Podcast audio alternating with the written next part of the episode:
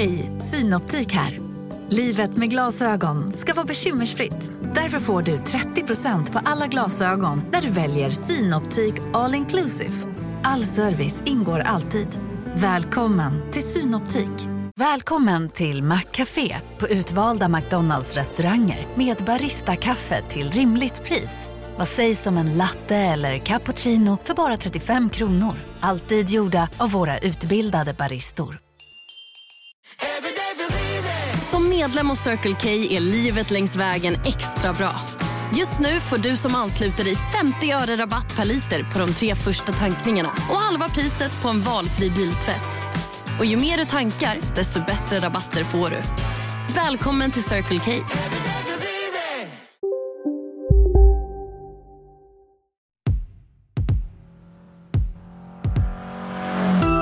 är det i Testbonanza. Extra nördigt avsnitt av Vi Bilägares podcast där vi presenterar resultaten från undanmanöverprovet vid världens största biltest, Tannistestet.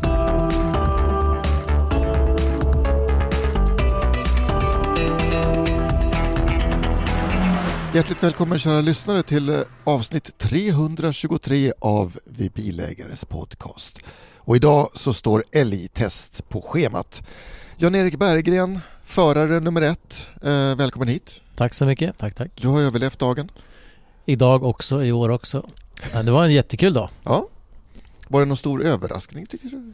Ja, överraskningen var kanske att det var många som hamnade på ungefär samma eh, nivå. Mm. Skulle jag säga. Och sen visste vi väl vilken som skulle gå mindre bra och vi hade väl någon aning om vilken som skulle gå riktigt bra.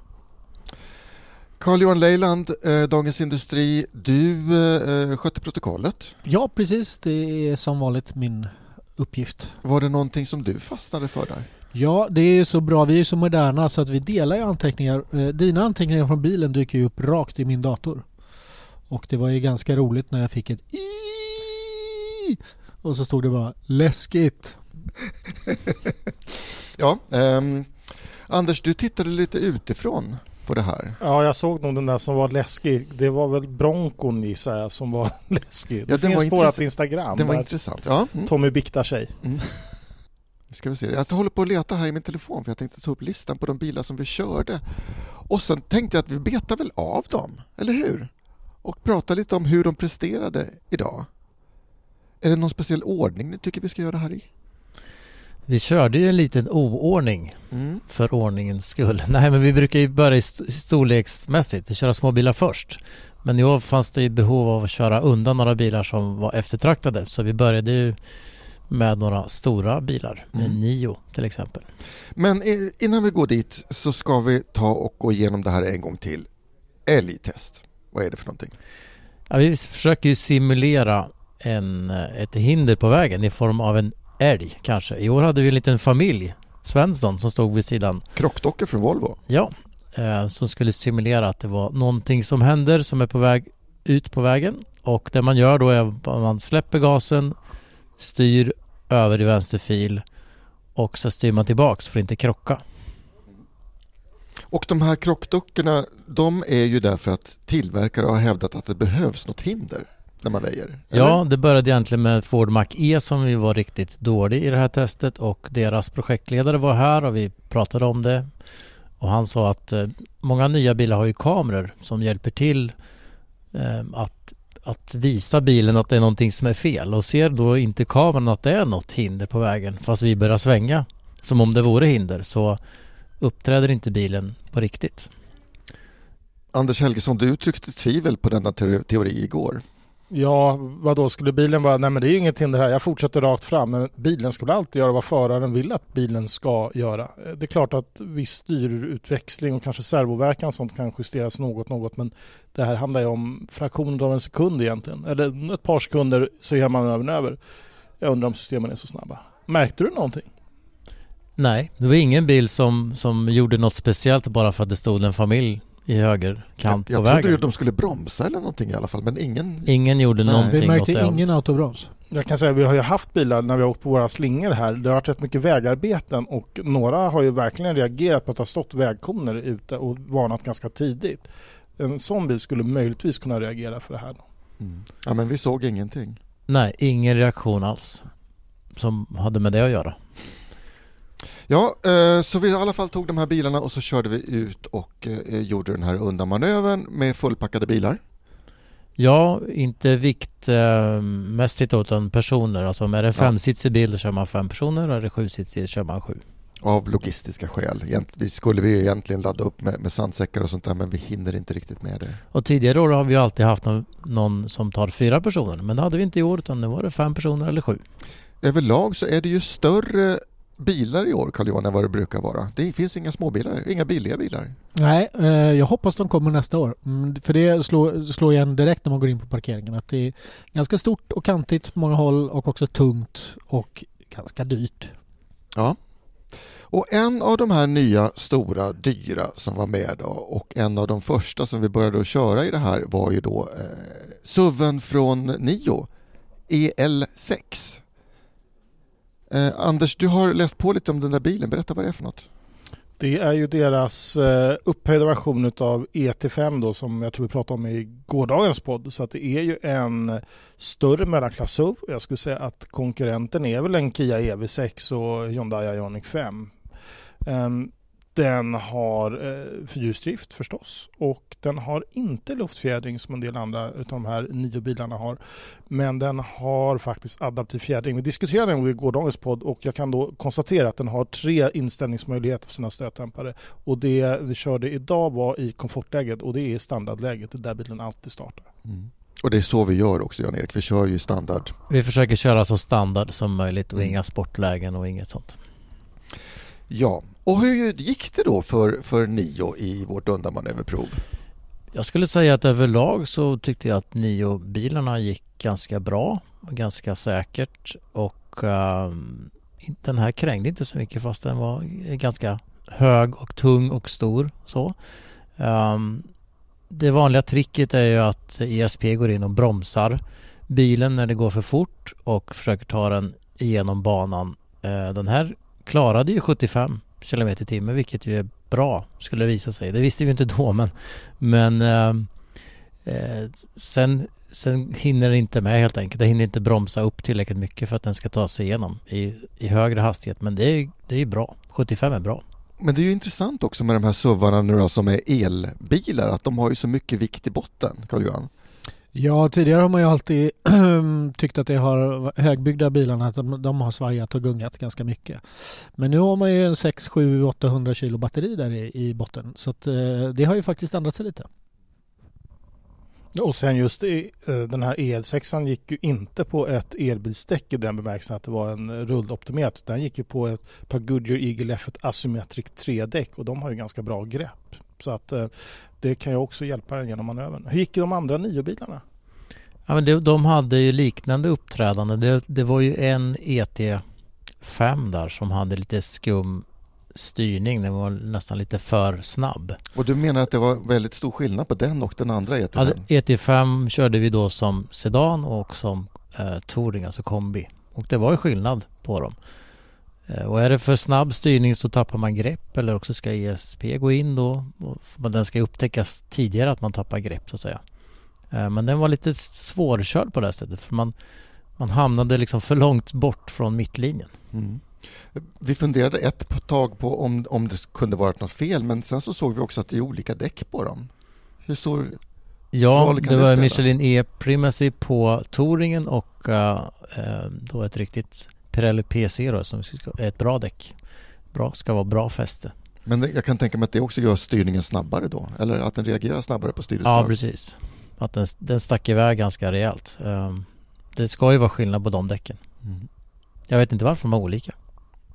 Nej, det vet inte jag heller. Vet du Anders? För det är ingen vikt eh, Nej, jag vet inte. Skillnad. Nu ska jag kasta Gustav som var här, går under bussen lite grann. Vi har haft andra tillverkare som har varit här för något år sedan och de bilarna kom på ett par Michelin eh, Pilot Sport 4 S-däck och sen när vi fick ut en sån bil för provkörning hemma vid då hade den inte samma typ av däck så jag kan tänka mig att de kanske då optimerar lite.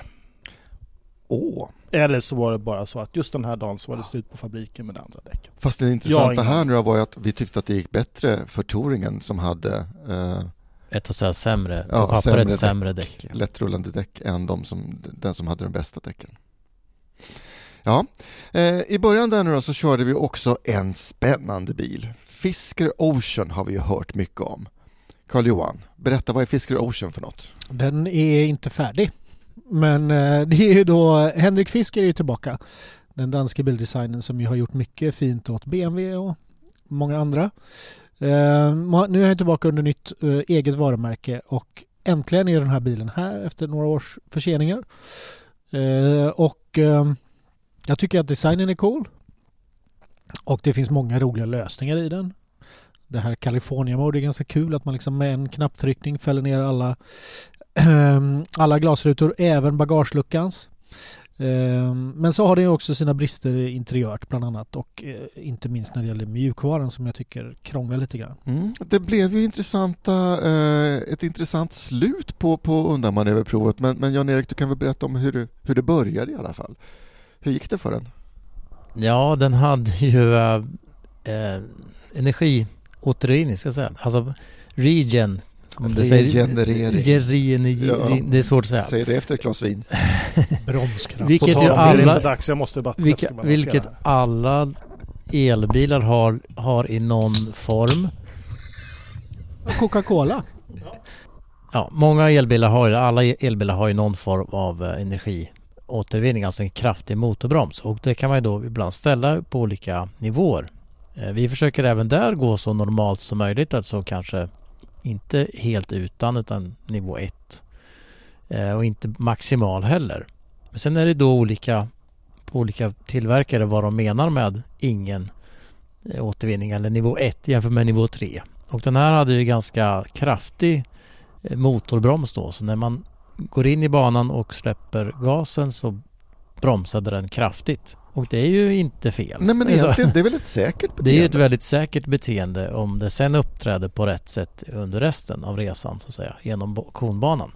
Sen kan det finnas situationer där det inte är bra. Vintertid till exempel. Det har vi märkt under långtestet. Då har vi ju haft folk som har klagat på att det är alldeles för kraftigt. Alltså jag säger det, Men Tesla det 3 bakhjulsdrivna som, som eh, vi hade i långteststallet med friktionsdäck och när den slog till med full eh, motorbroms liksom i utförslöperna på glansis, jävlar vad det gick. ja, så vi, vi började ju då med 60 kilometer och redan vid eh, dryga 70 kan man säga så hann inte bilen att bromsa in tillräckligt mycket utan man understyr ut ur banan. Vad är en bra väl... hastighet om vi tar det också? Hur mycket ska de klara?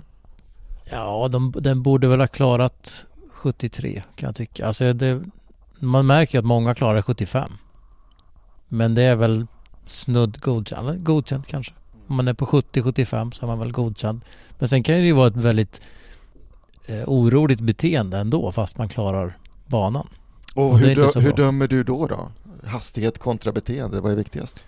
Ja det är väl det viktigaste är att det är säkert. Så det är klart att man snabbt bromsar in bilen är ju bra. För även om det smäller då så går, går det långsammare så att säga, än om man har en väldigt trevligt beteende som inte bromsar någonting. Och man kanske sladdar in i, i älgen eller vad det är. Så det gick väl halvdant för Fiske då? 71 klarade den och sen så började den eh, understyra ut i banan. Men sen så skulle vi stanna och så skulle du kliva ur. Ja, och då kom jag inte någonstans. Jag kunde inte öppna dörren. det kan ha att göra lite med det här som jag var inne på att den känns lite ofärdig i vissa delar. Ja, och eh, vi har ju då intervjuat fiskare ikväll här och de bekräftar ju att eh, mjukvaran är kanske inte färdig. Det kanske är fler saker som inte riktigt är färdiga. Eh, och det var också skillnad på den bilen som vi provkörde i somras och den bilen som är här. Så de har rättat till saker och de, har, de får mycket klagomål på vissa saker och rättar till efterhand. Men det är helt klart det är inte färdigt. Men det kom en liten människa från Fisker och du fick kliva ur, vi fick låsa bilen och så fick vi låsa upp bilen och då gick det bra. Sen kom Jan-Erik ut, ja. vad bra. Eh, har man börjat sälja den här bilen? Och har man börjat leverera den undrar jag? Är det någon kund som har fått en, en Ocean? Det finns flera norska kunder som har fått bilen och rapporterat om vissa problem. Och de har haft bekymmer med däcken förstod jag på deras representant här att det har varit en komfortbekymmer för dem. Man har inte varit nöjda med slitaget. Men det ska också vara åtgärdat. Mm. Vi har en stor bil som vi faktiskt började med att köra men som jag tänker vi ska spara lite på. Vi återkommer till den lite, lite senare. Istället går vi in på dagens övnings minsta bil. Fiat 600e. Och Fiat 600e är ju en Jeep Avenger med smink och det är ju egentligen en Peugeot E 2008 med lite smink. Som också är en Peugeot 208 som är lite påbyggd. Och gräver du någonstans där i botten så hittar man alltid en Fiat Panda. Det har vi konstaterat i någon podd för massa år sedan. Och det är ju en fantastisk bil. Ja, 208 blev årets bil någon gång för länge sedan. Och sen så blev Jeep Avenger årets bil förra året. Och nu är det då Fiat 600e kandidat igen för årets bil. Vi får väl se hur många som röstar på den. Hur gick den då i undanmanöver?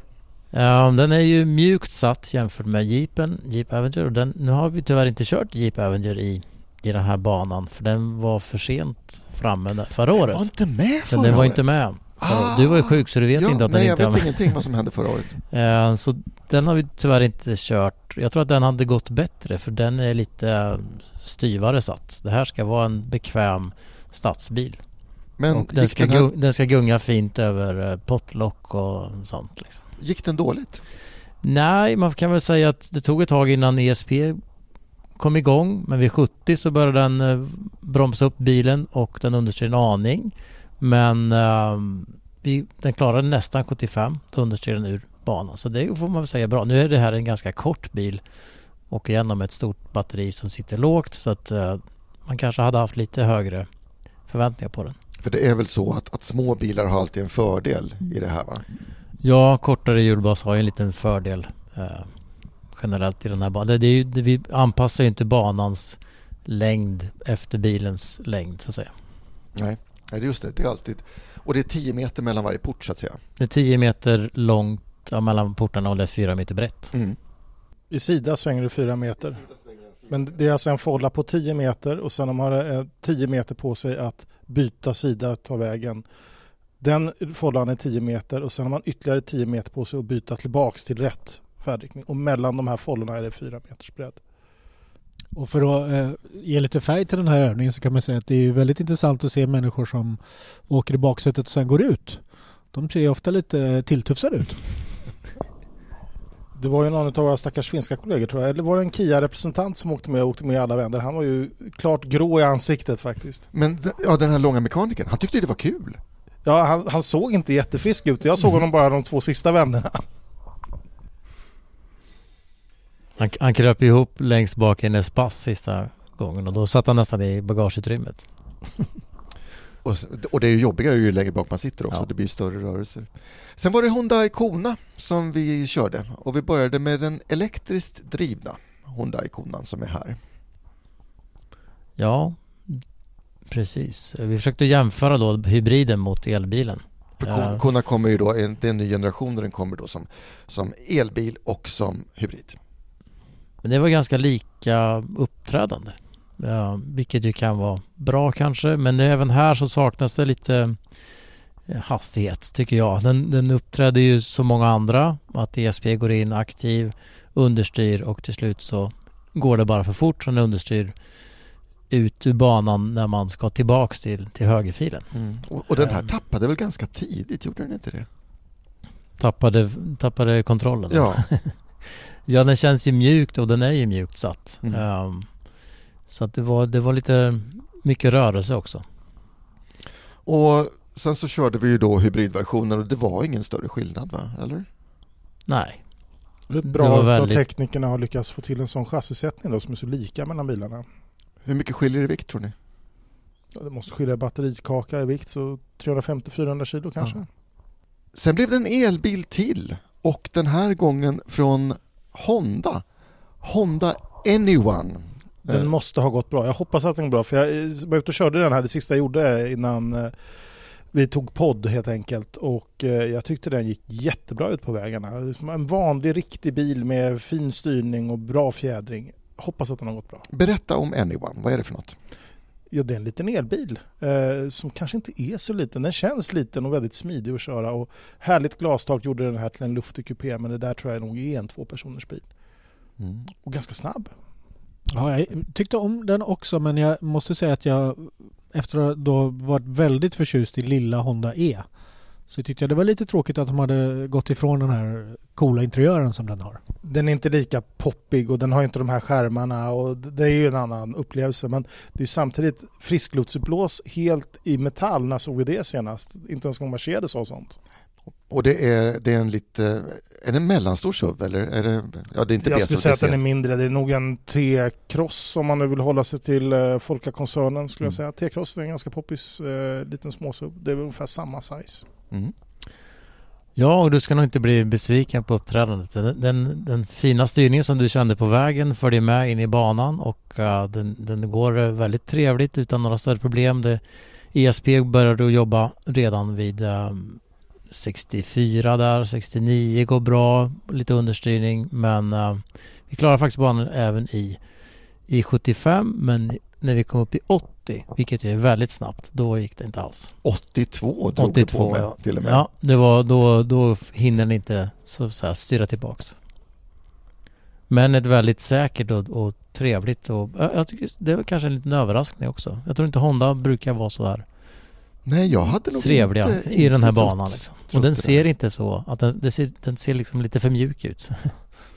Och den känns ju mjuk också tycker jag Ja. när man kör den. Så att det var ja, bra gjort. Eh, och ett, ett, ett storlekssnäpp upp då så hittar vi Hondas nya ZRV SUV Coupé byggd på eh, Civic-bas. Eller hur? Visst är det det? Det är faktiskt mer vad jag vet men det Ja. låter väl rimligt Ja. att det är samma. Eh, men kupé skulle jag säga det är ju en sanning modifikation. Jämför du med Toyotas eh, CHR heter den va? Nu blir jag Ja. osäker. Här. eh, och när Honda och Toyota ska blanda sina modellbeteckningar då blir det jobbigt. Eh, jämfört med det så är det ju värsta kombin. Den är ju ganska kantig ändå. Och eh, hur gick det för den då Jan-Erik? Ja, den klarade sig inte lika bra kan man säga. Nu började det röra på sig tidigt. Redan i 60 så kände vi att det krängde och levde om och ehm, ESP försökte väl göra sitt för att bromsa upp det här ekipaget men eh, eh, Eh, vi kom inte så snabbt igenom. Vi klarade 70 men 75 var alldeles för snabbt. Kära lyssnare, du lyssnar på ett eh, ovanligt nördigt eh, avsnitt av Vi Bilägares podcast där vi går igenom undanmanöverprovet från tannistestet i Danmark. Och vi kommer att fortsätta. Och så småningom kommer vi att komma till bilen som nästan slog rekord och vi kommer att komma till bilen som nästan skrämde skiten ur de som satt i den. Så eh, häng kvar. Och nu blir det reklam. Ja, det blir det.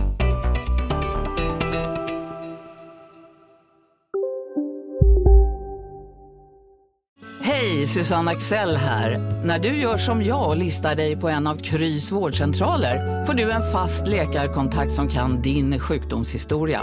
Du får träffa erfarna specialister, tillgång till lättakuten och så kan du chatta med vårdpersonalen. Så gör ditt viktigaste val idag, listar dig hos Kry. Okej hörni, gänget! Vad är vårt motto? Nej, allt är inte alltid som du tror. Nu täcker vårt nät 99,3 procent av Sveriges befolkning baserat på röstteckning och folkbokföringsadress. Ta reda på mer på 3.se eller i din 3-butik. Big Mac har miljarder fans över hela världen. Under mer än 50 år har den skapat popkulturell historia. En legend med 100% nötkött och den mytomspunna såsen. Nu finns Big Mac för bara 39 kronor på McDonalds.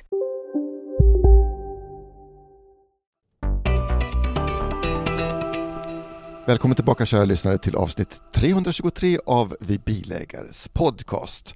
Alltså, vi sitter här på balkong, eh, balkongen till rum 30 i tannistestet. Eh, det är Tommy Wahlström, det är Jan-Erik Berggren, det är Anders Helgesson och Carl-Johan Leiland. Och eh, vi håller på att gå igenom resultaten från dagens undanmanöverprov. Ja, och nu har vi kommit fram till en ny kines. Bydd sil. Anders, ge oss lite bakgrund. Ja, det är ju deras nya... Ja, nu bjuder jag ännu en gång på ordet plattform.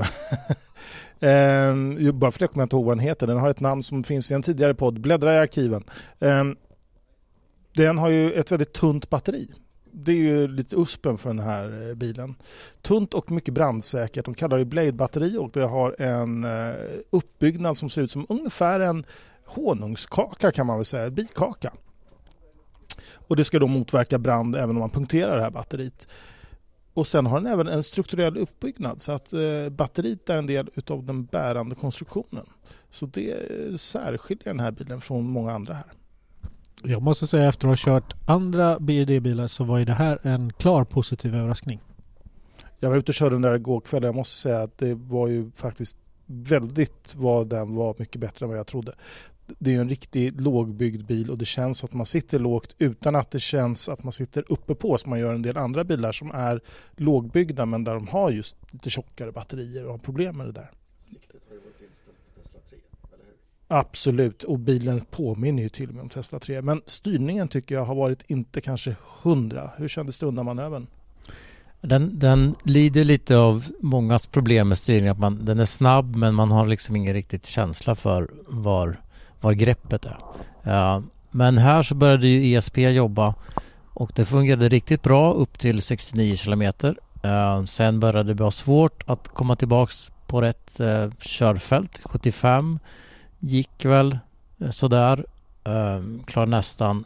74 så var vi på väg åt rätt håll men det går liksom för fort och det understyr för mycket. Så strax över 70 någonstans alltså ja, ligger, ligger gränsen för den.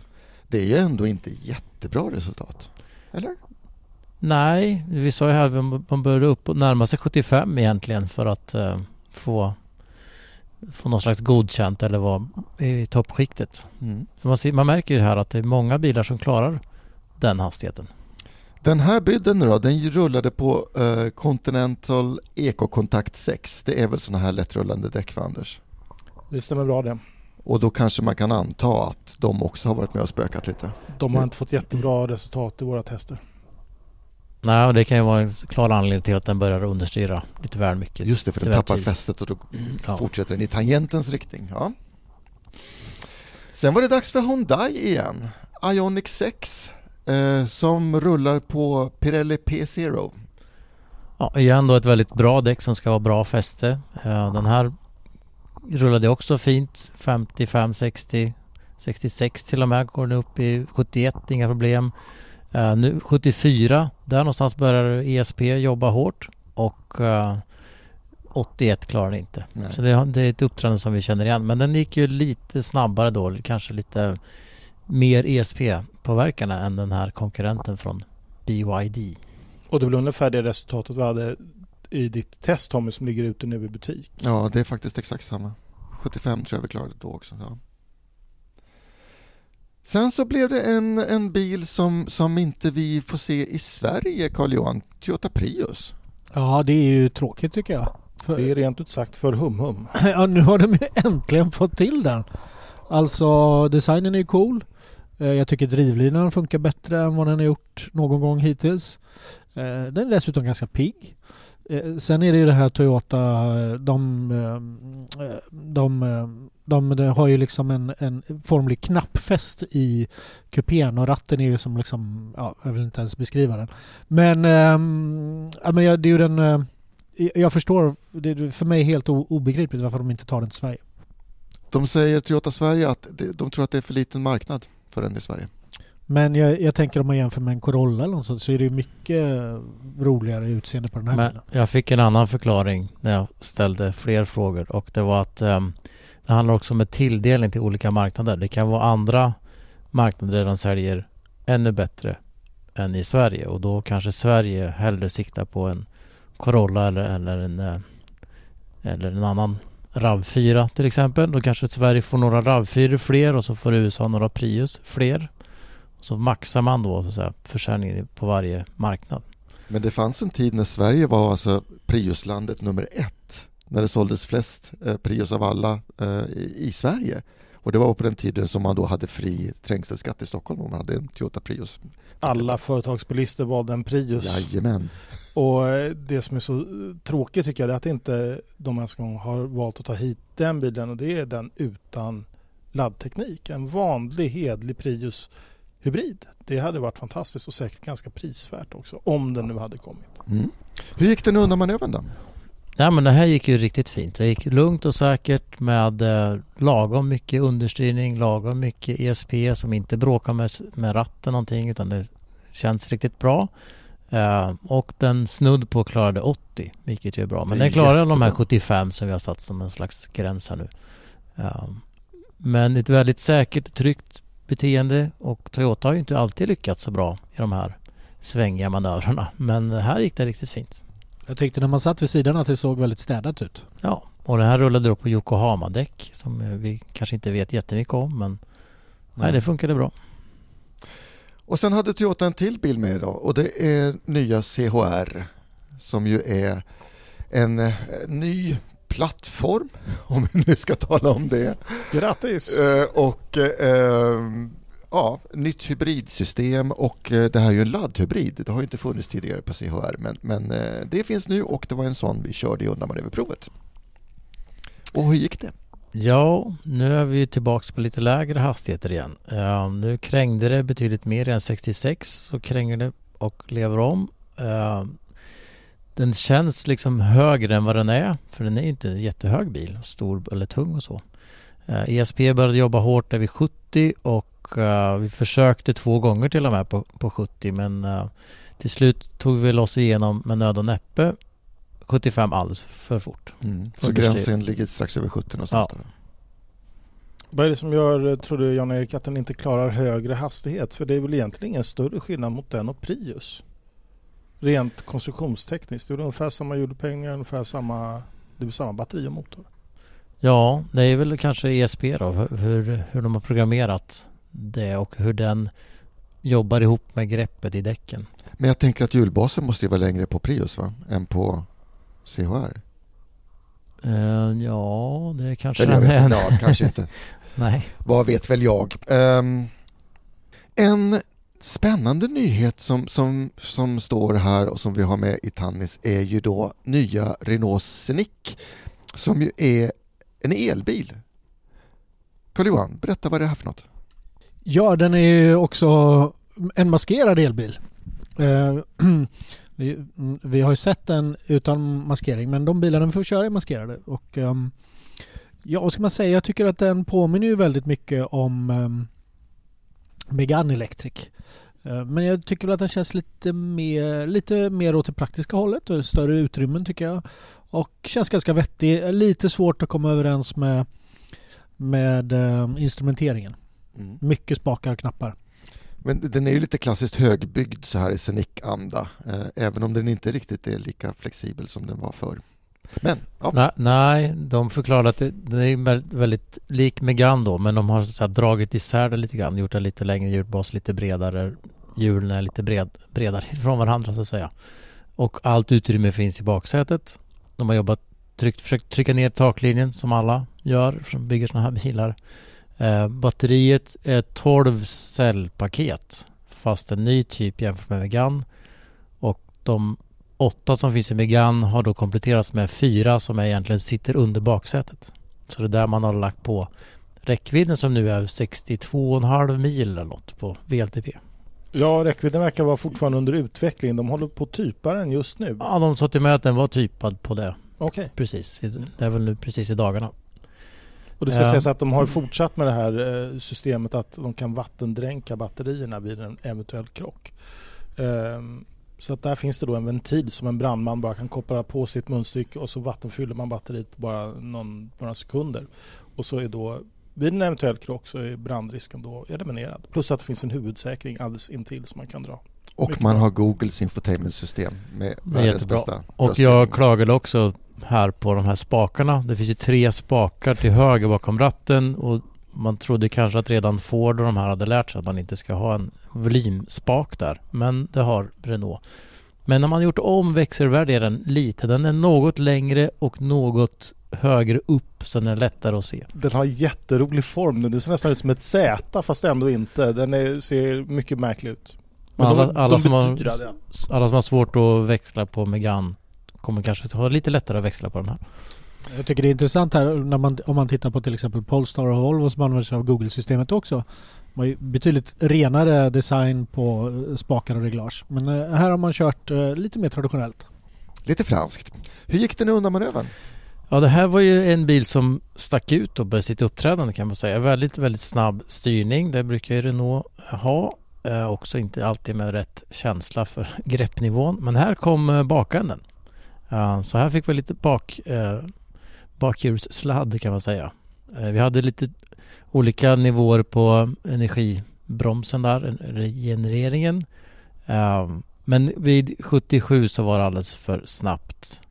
Och redan vid 73 så tog vi en kon med bakänden. Mm. Den, den låg ju väldigt platt och kändes ju väldigt fast. Jag hade förväntat mig lite mer franskt mjukt gung men det Nej. fick jag inte. Nej. Nej, den var väldigt kompakt kan man säga på, på vägen så men att det släpper bak är inget bra. Nej, det, och det är väl att ESPN misslyckas, eller? Det känns som att de borde nog kunna programmera den lite mer eh, strikt då och försöka hålla in baken. Man kan ju vilja ha en bak som släpper iväg lite grann men det vill du ju ha bara för att hjälpa dig in med näsan i liksom tillbaks på rätt körbana, inte annars. Nej, det ska ju inte komma efter att du har svängt. Så. Nej. Men, men det här kan ju faktiskt vara en Renault-sjuka. Vi har ju tecken som tyder på det som vi återkommer till om en liten, liten stund. Men först så ska vi till Japan igen och eh, Honda CRV. Är det någon som vet någonting om den? Jag har inte kört den. Nej. Men Carl-Johan vet? Ja det har jag. Och um, på tal om att gå tillbaka så har vi här en skärm och uppsättning av knappar som man var van vid för ungefär tio år sedan. Det är liksom en liten skärm med massa knappar bredvid så det var lite... Ja, det går, allting går att vänja sig vid men... I, lite, lite retro? 2023 känns den ganska retro faktiskt. Men å andra sidan, jag menar det är fina utrymmen och ja, den har sina, den har sina bra sidor också. Ja, om vi ska ta hur den klarar sig i banan så var det har ju ett bra exempel. Alltså när vi, vi började i låg fart. Vi, vissa bilar börjar i 55 och den här är 60 och då eh, känns den väldigt mjuk och det är ingen ESP, ingen, ingen broms så att säga. Då tänker man att det här kanske inte kommer att gå så bra för det, det känns inte riktigt stabilt. Och sen vid 67 så ja, då börjar ESP bromsa upp bilen. Eh, så då, då uppträder den ju också betydligt stabilare och bättre. Uh, 70 klarar med samma uh, tendens, till och med 76. Men vid 79 så tar den några koner. Men den gick väldigt bra med andra ord. Ja, och det, det är man blir överraskad för det känns inte så vid, vid 62 så känns det inte att den ska nästan klara 79. Ett tydligt bevis kan man ju säga då på hur ett bra ESP-system faktiskt kan hjälpa föraren. Ja, och att det händer så mycket fast man bara ökar hastigheten med med 15-17 km i timmen. Mm. Och vad är det för version vi har här? Är det laddhybriden då? Ja, det här är ju laddhybriden. Och eh, jag tycker också det är ett tecken på att, att Honda jobbar med sina chassin. Med sina köregenskaper. Eller? Ja, vi har, det är ytterligare en bil som vi är ganska överraskade av här. Som har gjort bra. Sen så kommer vi till BMW i5. Eh, det är alltså en nya 5-serie i elversion som vi har här.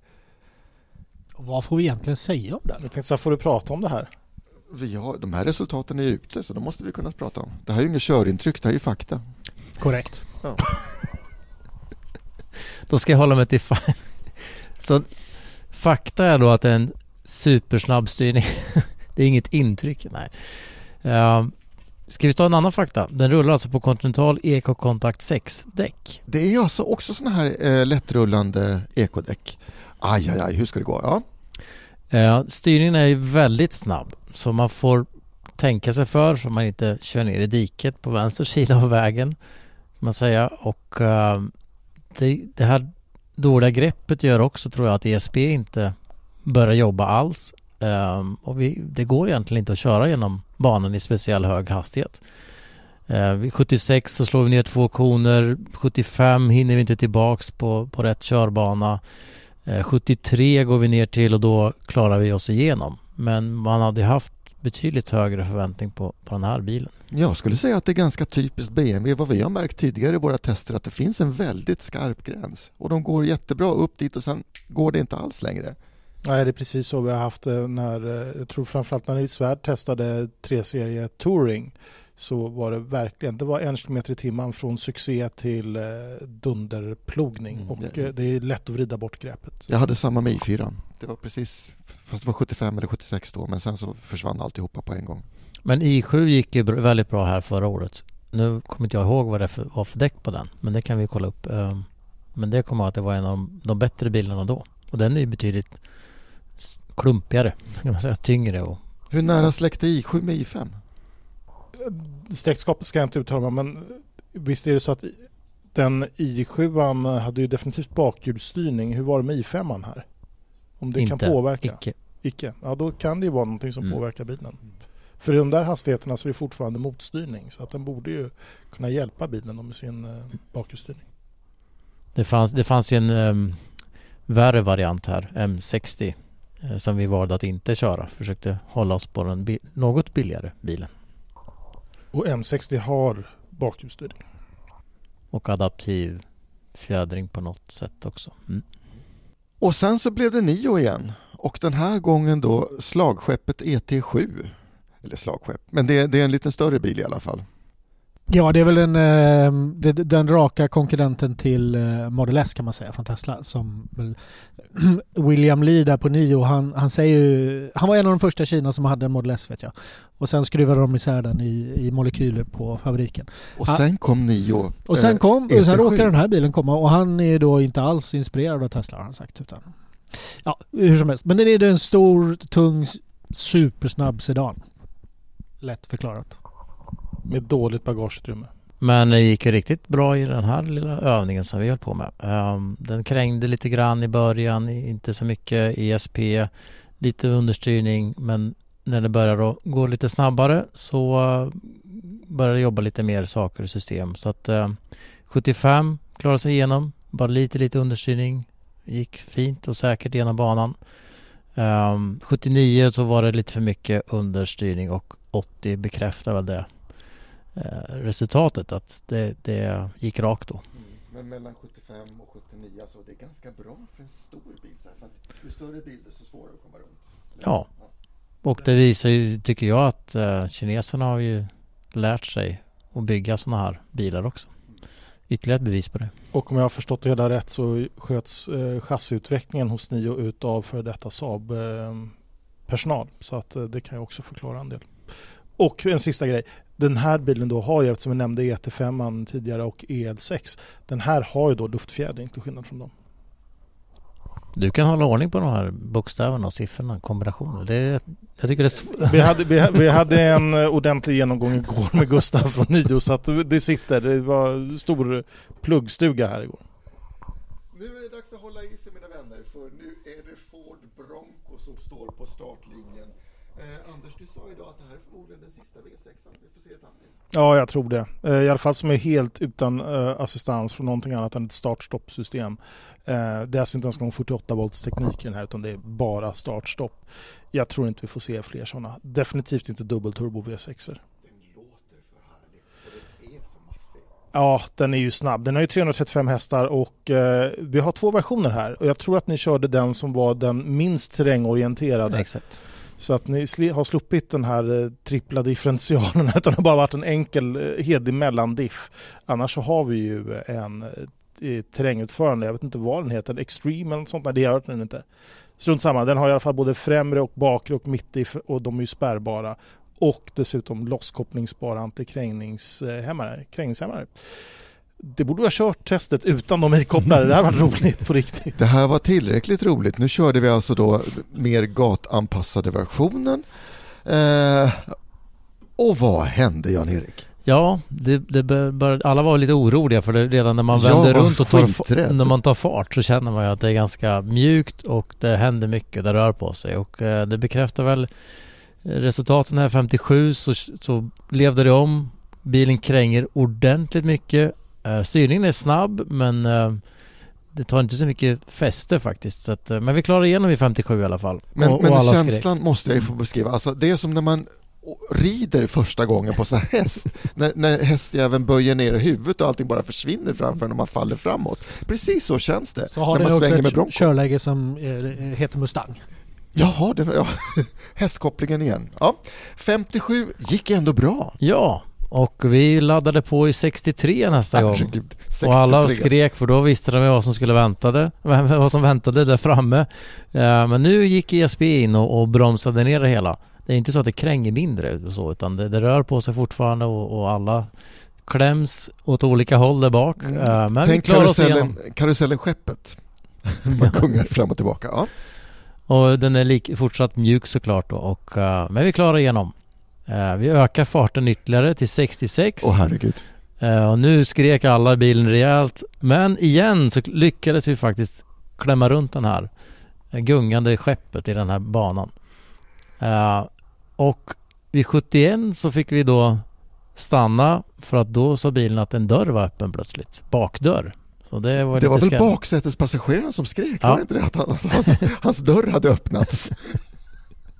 Och det är ju inte ett beteende som tillhör vanligheterna ska vi säga. Nej, och det var 71 och då, då understyrde det ut ur banan. Men det här var så kul så vi laddade på igen i 76 Det kilometer. var bara Jan-Erik som tyckte att det var kul faktiskt. Men Och då studsade alla skrek och det sladdade och gick rakt och eh, ja, vi mejde- mejade ner alla konerna. Du var, i, du var i stort sett ute på gräset Jan-Erik. Ja, faktiskt. På, på, när man kom tillbaks till högerfilen då så kom vi ju nästan ut på gräset. och det var en stackars fotograf där som sprang också. Jag tänkte säga vår finska kollega hoppar ju jämfota upp där. Ja, nej men vi, vi skrattar åt detta men det är klart att det här är väl inget bra beteende. Nej. Uh, sådana här bilar brukar ju lösa det med att ha jättedåliga däck så att det bara går rakt fram direkt. Man kommer ingenstans. Man ka- kanar ner i diket. Eller också med ESP då. Som bromsar upp det rejält. Vi har ju haft bilar här som går in i 70 km och går ur i 20 till exempel. Men den här gör inget av det så det är inte så säkert. Men det kanske menar att man ska köra bara rakt på älgen och gå vidare. Det var rätt mycket däcksrök om den. Du, du hade inget ESP-ingrepp på vänster fram där. För det, det såg ut som att det hände någonting. Ja, i ändå. 63 så den var ju lite igång där. Men är det de här, är det, det de här öglorna på motorhuven är till för att man liksom ska spänna fast det man har kört på där? Att? Men det är kul att det händer lite saker. När man kör. Absolut. Och vi får väl säga också, det är ju ja, ja, det är ju den bästa och den sämsta bilen samtidigt. Hur tänker du då? Ja, eh, på vanlig väg kanske sämst, i skogen väldigt bra. Vi hade ju en till eh, sån här stor fläsksuv med Jeep Grand Cherokee eh, laddhybrid. Eh, Anders, vad är det här för något?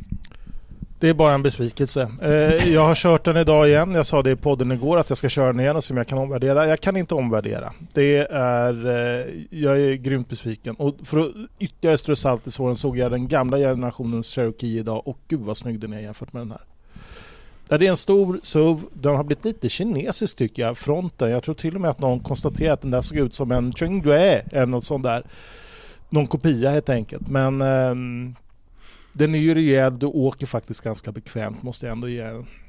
Och den har en liten fyrcylindrig motor som skriker. Ja, den får jobba. Den där, jag tror att den har ett ursprung i Alfa Romeo Giulia och eh, eh, stackars den 2 liters motorn som blir född att arbeta i en Jeep Grand Cherokee. Mina förhoppningar var ju lågt ställda, men Jan-Erik, Ja, vi började ju också lite försiktigt i 60. Det gick ju bra. Ehm, um, ESP jobbade här då väldigt mycket direkt och um, okej, den påverkar inte bilen så mycket mer än att den bromsar. Så den klarar 67, uh, 71 också, men 76 lite för snabbt. Så det det är väl igen någonstans där mellan 70 och 75. Vil- vilket ju får vara bra med tanke på biltyp och vikt och, och och var vikten ligger och hur, att det är en komfortbil, liksom motorvägsbil. och upplevelsen var ju väldigt radikalt tvärt emot jämfört med Bronco. Här var det ju, man kände sig oerhört trygg och eh, den for sansat fram genom banan hela vägen och jobbade tydligt med e-spel. Man kände att bilen var med och vaken och tog hand om en. Och det här har ju de lärt sig eftersom eh, Jan-Erik, eh, din arbetsgivare, har ju varit på Jeep Grand Cherokee ganska duktigt eh, tidigare generation då. Just för ett undermåligt beteende i det här testet. Och den här rullade då på Pirelli P0.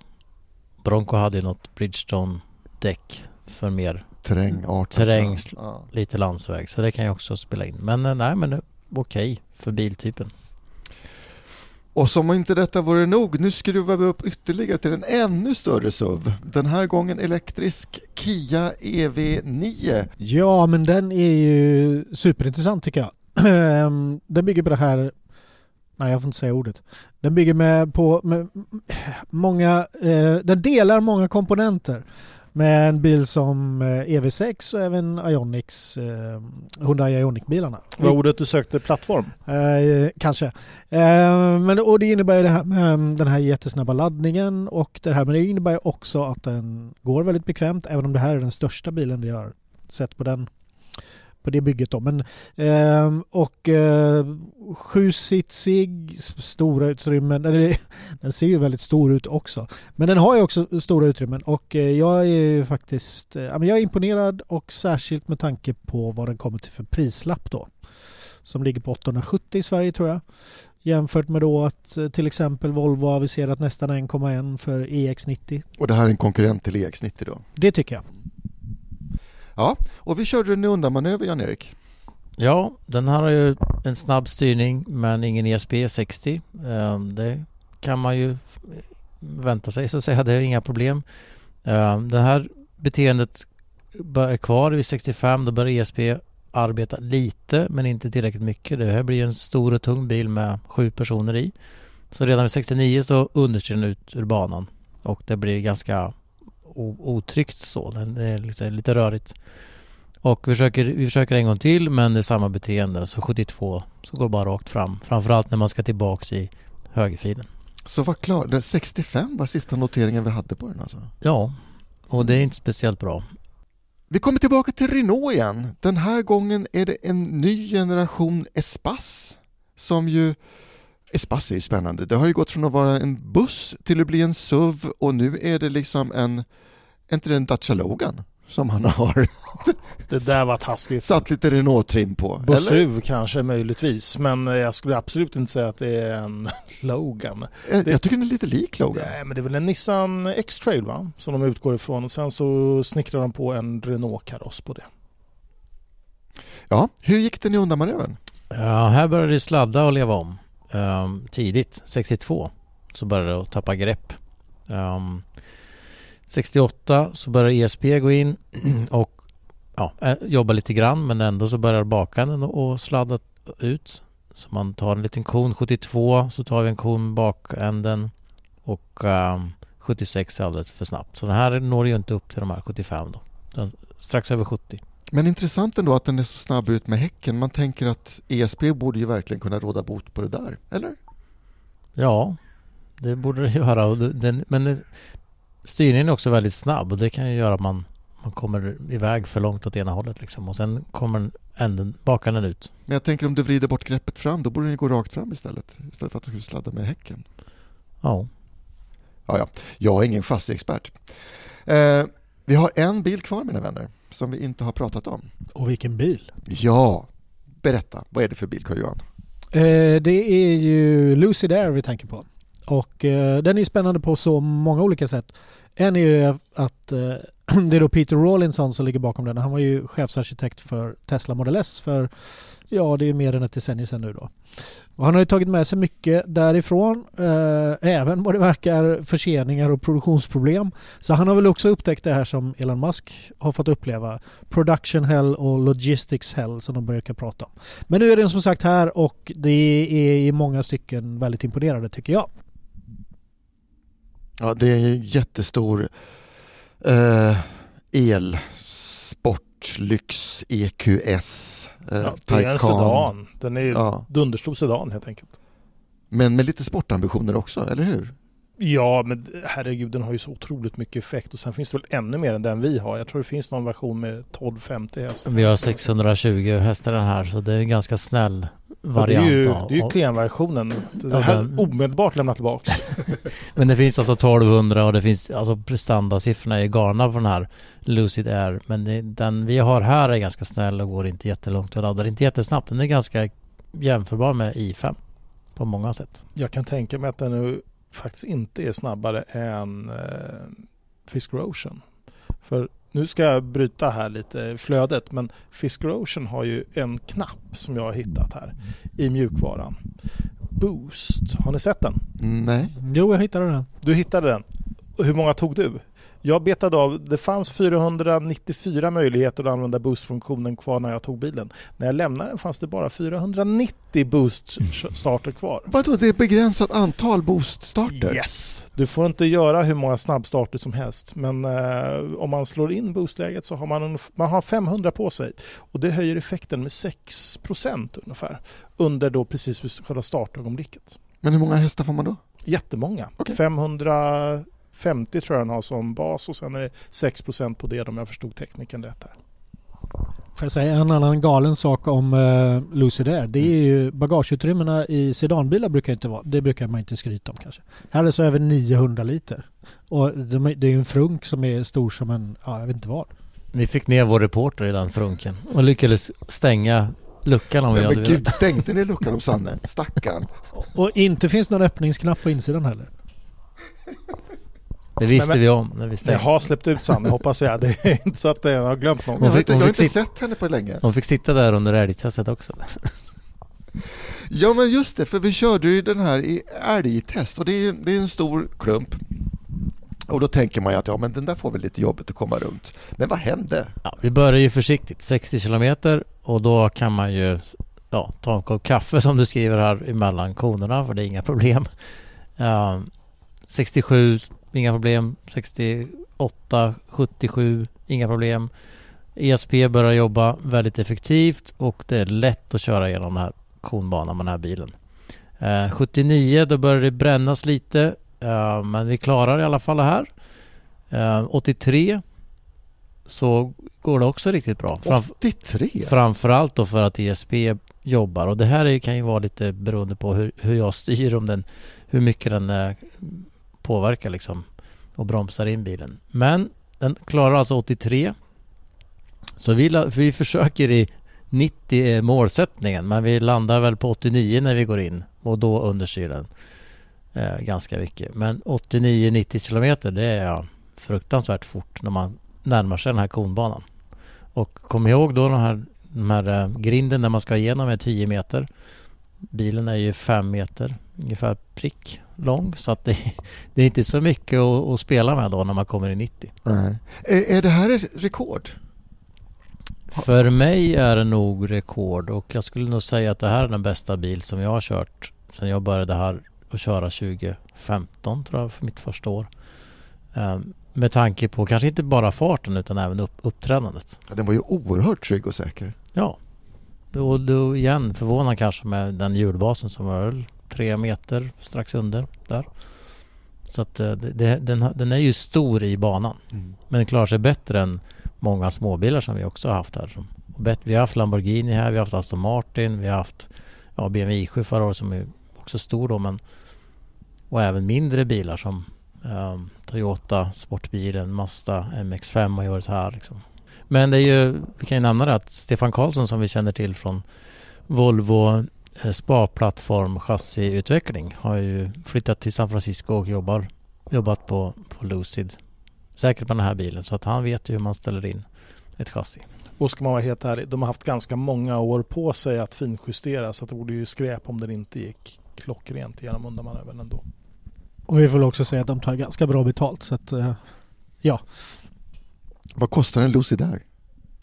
Ja, den kan väl kosta allt från strax över miljonen till upp mot eh, fyra miljoner. Lite beroende på vad du vill ha för version Jag tror den här kostar en 275 va? som hittat. Ja, ja. Men eh, det är billigt för att kunna köra 83 km i timmen genom en konbana. Absolut. Ja, det här var ju de bilar som vi körde, men sen fanns det ju en bil som vi ville köra, men som vi inte fick köra. Jan-Erik? Ja, och den har vi ju kört tidigare. Så vi trodde kanske vi skulle få köra den. Alltså en, en Lexus RZ 450e med Steer by Wire. Eller One Motion Grip som de också kallar det. Det är ingen ratt utan det är en sån här joke, ett handtag som man sitter och styr den med. Som inte sitter ihop med eh, framaxeln utan det är en dator som, som styr. Och i det här fallet funkar det för då slipper man ju faktiskt hålla på och ratt, lägga om ratten flera varv. Utan här är det 90 grader i princip. Vi har ju fått köra den här ute på vanliga vägar här omkring och det- den går ju jättebra. Det är ju superbra system.